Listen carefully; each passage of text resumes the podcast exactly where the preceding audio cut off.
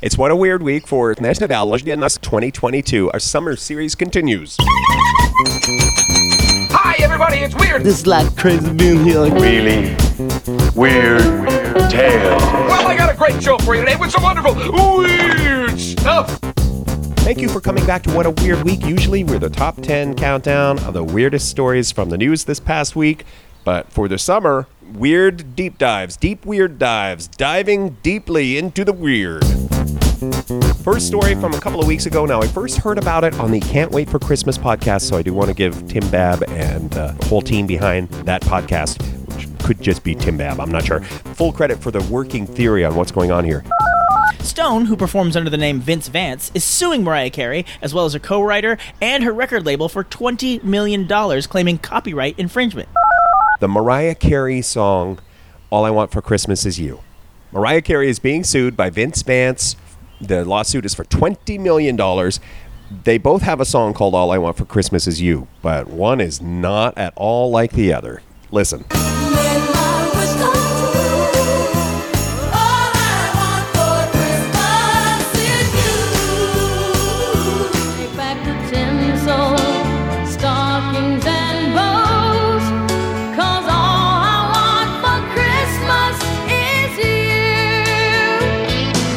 Two different songs, same title. You can't copyright a title, but there's something going on here.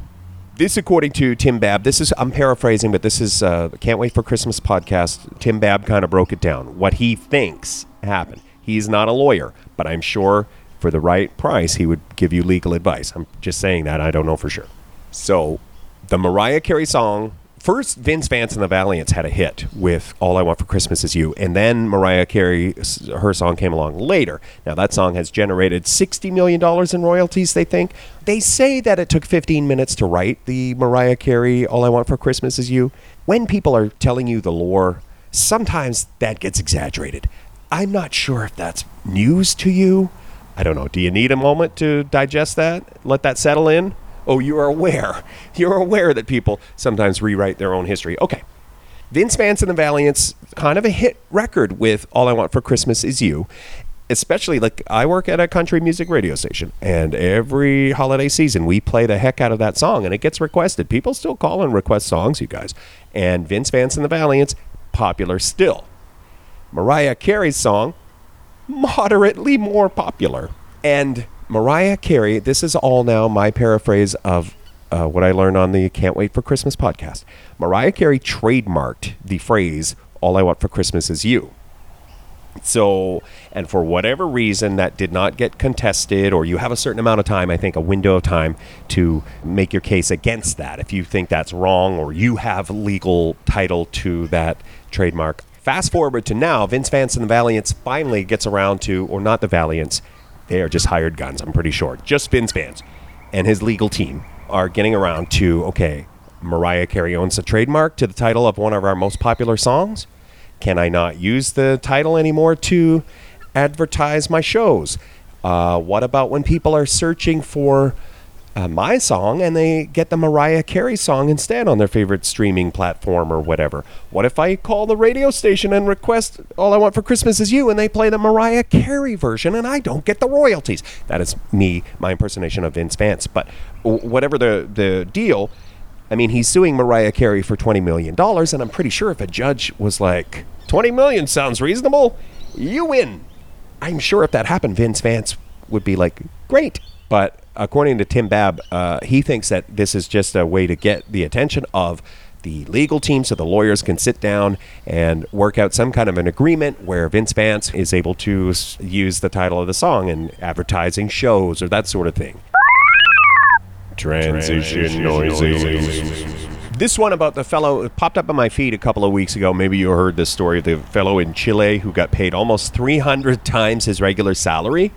Banking mistake. Oops and then uh, returned the money and was given a modest award. No, just kidding. He didn't return the money. He took off. He disappeared with his 300 times regular salary. Alexa, how much in Canadian dollars is 165 million Chilean pesos?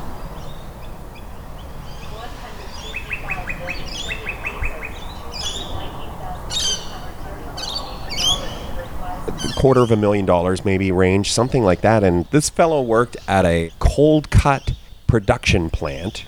They accidentally, instead of his normal monthly salary, paid him that quarter of a million dollars. They reached out to him and said, "Hey, we made a mistake." Once they finally caught the mistake, they were like, "Hey, um, so we overpaid you. Did you happen to notice? Oh, you did. You happen to notice that? Okay. Listen, can you um, can you pay it back to us?" And he was like, "Oh yeah, sure I will. You guys have been good to me. I will pay that back." And he did agree to pay it back, honest, and then, uh, but did not. he did not pay it back. He thought better of it, perhaps, and was like, mm, I'm a head out. he didn't just take off, he tendered his resignation with his company, then disappeared. This is a wonderful exercise in how, what would you do, right? When you hear this story, you can't help but like the fact the guy took off. I don't know. Am I wrong? Do you not like the fact the guy took off with a quarter of a million or whatever, however much it was? Life changing amount of money. He resigned his post, first of all. That's classy, right? I hereby resign my post at the cold cut production facility. Do not weep for me as I embark on a new adventure. The other thing is, would you um, do it? Would you? You can just imagine that you check your. I don't know what you make for your salary, but imagine you make 300 times that. I'm just kidding. I know exactly what you make for your salary. I did a little research, you guys, whatever. I back traced it. Uh, no, but 300 times your salary. Do the math real quick. And then would you give that back? At first, I'm like, oh, you gotta get, I wouldn't want to, but you gotta give it back. It's wrong. It's stealing. But then I'm like, is it though? Is it wrong? I mean, and then, before I know it, in my mind, I'm planning my escape route. Oh, well, I'd have to go to Prince Edward Island, blend in. They'd never see me again. I'd grow a beard. Shout out to my friends on uh, Prince Edward Island. Be seeing you soon, I hope, if the 300 times my regular salary thing works out. This one popped up on my feed just a couple of days ago the DoorDash glitch where people got free food. I mean, is that not a dream also? I mean, the first dream is get paid 300 times your regular salary, but the next, a close second, is free, free food from DoorDash. First, okay, wait. First, let's talk about on uh, Friday where Rogers Internet went out across Canada. But so that all that happened, uh, you know, for a very, very long. You expect that to be like an hour situation and an inconvenience, but it went all day, and so uh, debit payments at stores. People had to be posted out front of stores to warn people, and all imagine all the drive-throughs where you tap your card or whatever. Everybody had to say, "Sorry, do you have cash?" When you put all your eggs in that basket, right, and then the algorithms fail you, or the the rope, the teeny tiny robots inside the wires fail you. Sometimes when these glitches happen, it's not the r- teeny tiny robots failing you. It is them enacting some form of vengeance against you. They are conspiring against you, the robots inside the wires. Don't you think? That's just a theory. Put a pin in that. So, people were able to order on DoorDash, and then when you got through to the um, how do you want to pay page, you could say, "Oh, I don't want to." Bas- I'm paraphrasing, but basically, is "Oh no, pay? No, I don't want to pay," and the app was letting you process your deal that way. Okay, well that's fine. Um, we'll be right there with your food and booze. That's kind of the story. I'll link to the rest of it, but um, that's it basically. Usually, when an app fails, you're losing money or you're losing some form of enjoyment, something bad is happening to you, and this is one of those rare cases where the app failed and you were getting free food. Chicken, fried chicken. You were getting free fried chicken or other. One more. This one is a story that popped up on my feed last week about Annie, the daredevil woman, Annie Edson Taylor, who was a bit of a daredevil and went over Niagara Falls in a barrel. It's a bit of a doozy, you guys. So this just happened last week. No, I'm kidding. This happened a long, long time ago, and you cannot get close to, you're not supposed to be able to get close to Niagara Falls if you're carrying a barrel. If they see you, I'm just warning you now. If you're like, I've done all my training, I can do this thing, and I am going to be famous, and you start walking down the street towards Niagara Falls carrying a barrel, somebody is going to stop you. This happened in 1901, Annie was a teacher, had been a teacher. Her father passed when she was young, you know, 12 years old, something like that. And she had received an inheritance, according to this article, which I will link to in the show notes. By the time Annie was 60 years old, she had been a teacher. She taught right up till age 60. Her husband passed away. She lost a child. And then she realized if I'm going to retire, I don't think I have enough money. She came up with the idea of financial security through a zany stunt. Very, very dangerous, but also I would say uh, you're not going to disagree with me, are you? That it was zany, also zany, zany stunt involving a barrel and Niagara Falls. She put the plan into motion, hired a promoter, publicist, whatever, get the word out there that this 63 year old lady was going to go over Niagara Falls in a barrel. Niagara Falls. Yes, it did sound like I was drunk, but I am on the wagon, you guys. Niagara Falls. She had a special barrel made. She helped design this special barrel. It looks like a barrel to me. I mean, it's very barrel like. I guess you can't just make a box and say it's a barrel, so I guess it had to be a barrel. It had to be barrel like. But it did have a couple of special things. It had, like, it was heavier on the bottom so that it should stay upright, and it was big enough to hold a person. And padding. There was padding inside as well. And a seatbelt of sorts. Just a trigger warning a cat was in danger, uh, but the cat's okay. Annie did a test run with the barrel and a live cat. Before she put herself in harm's way, she was like, I'm going to test this thing out with a cat. And the cat survived the test. So it's her 63rd birthday. There is a big crowd on hand to see, you know, what is going to happen here. And Annie gets in the barrel. She gets sealed inside. They pumped extra air in it. Wasn't holding her breath the whole time, you guys. I know that was probably your number one question.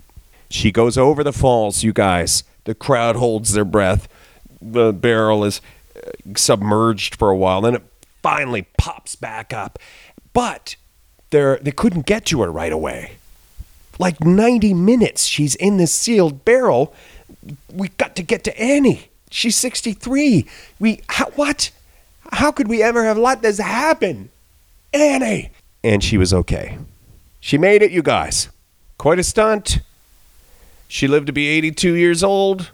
Didn't get rich from the thing, though. Didn't, like, I mean, got some fame from it.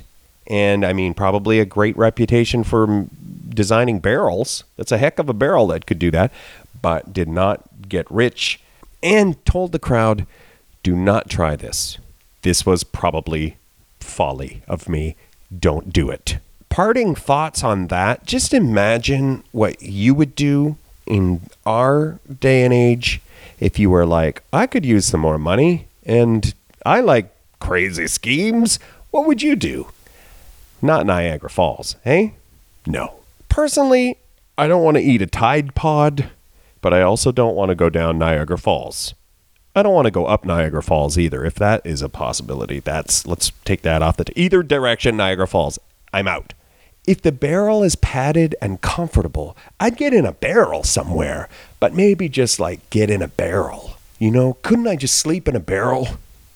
Would you give me a million dollars to sleep in this barrel? It doesn't have to be barrel centric, but some sort of crazy stunt. Uh, let me know in the comments. What would your crazy stunt be? And if it involves a padded, comfortable barrel, bonus points for that. Okay, dot dot, and you can get everything we talked about in the show notes. Catch you next time on What a Weird Week, the Summer Series. SummerSlam. Oh, copyright, that's already taken. Sorry, never mind. Forget I said SummerSlam. I keep saying SummerSlam. SummerSlam. SummerSlam. SummerSlam.